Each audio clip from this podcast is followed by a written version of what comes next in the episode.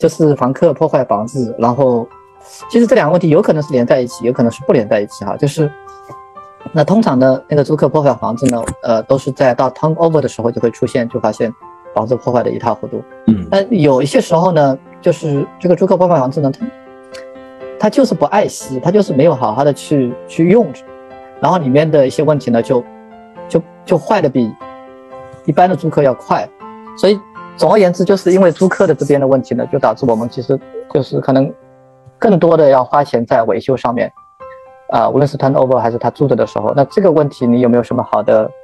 这个呃怎么说建议吧？OK，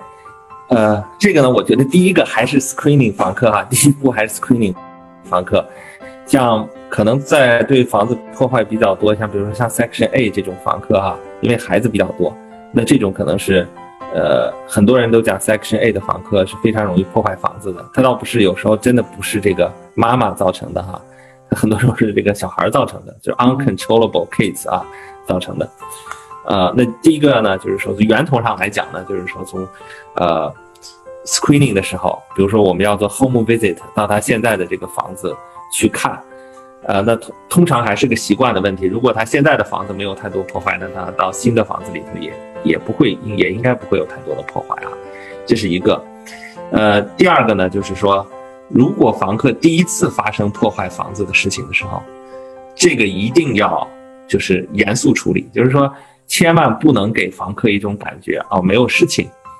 一定要就是第一次，如果他踏过红线了，就是说。他来向你讲了一件事情哈，这一个东西坏了，你去了以后发现不是由于质量问题，而是由他这个不小心损坏的，那这个这个事情就是这个时候一定要一定就是说，呃，我觉得你有点儿，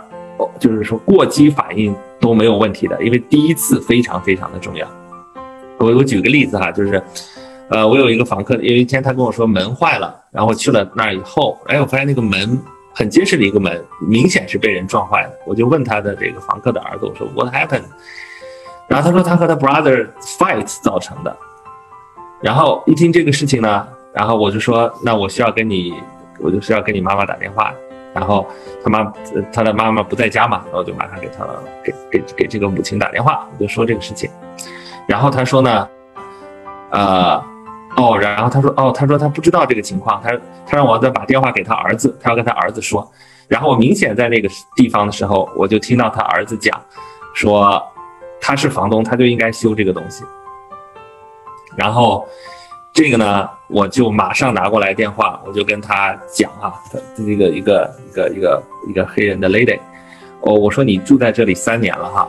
我说我们一直都 treat with each other courtesy and respect。我说我们都是都是相处的不错的，大家都不要 respect。呃，但是如果你的孩子这个故意破坏房子，我说我告诉你，我也会 fight back legally。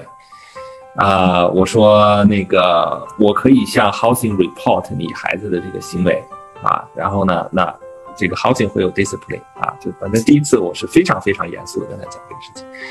哦，后来呢，他在电话里说，哦，那个那个就抱歉，然后我说好，那这次修这个门呢，那我就我就收一个成本价，就是一百五十块钱，呃，那以后以后不希望这样事情再发生了。然后那他就哦，OK，好。然后之后呢，后来我修好门以后，那他这个孩子还过来跟我呃这个道歉吧，apologize 哈，哎，那他如果他们这么做了，那我也就给他们一个台阶啊，我说也没关系，以后注意就好了，然后把这个钱收走。所以说，第一次踏过这个红线的时候，就是一定要全力反击。就是当时的这种想法，就是说，即便是大家因为这件事情把关系闹僵了，你不住在我这里了都没有关系，那我们该怎么样就怎么样。但是如果第一次的话，就是比较处理的比较软，那以后可能就没完没了的这些事情就都会来了。我就觉得这个，我觉得这个租客破坏房子就是，呃，就是这样子的。所以说那个。呃，还有一个就是，呃，在房客这个住进来以前，你最好把你整个的房子都 video tape 一下。这个事情你可以告诉房客，你说这个房子我都都 video tape 完了。那么你住的期间呢，我是负责 normal wear and tears 哈。呃，那么除此之外，由于你这个呃 abuse 造成的这个损失，那都是你的责任就这个事情也跟他讲清楚。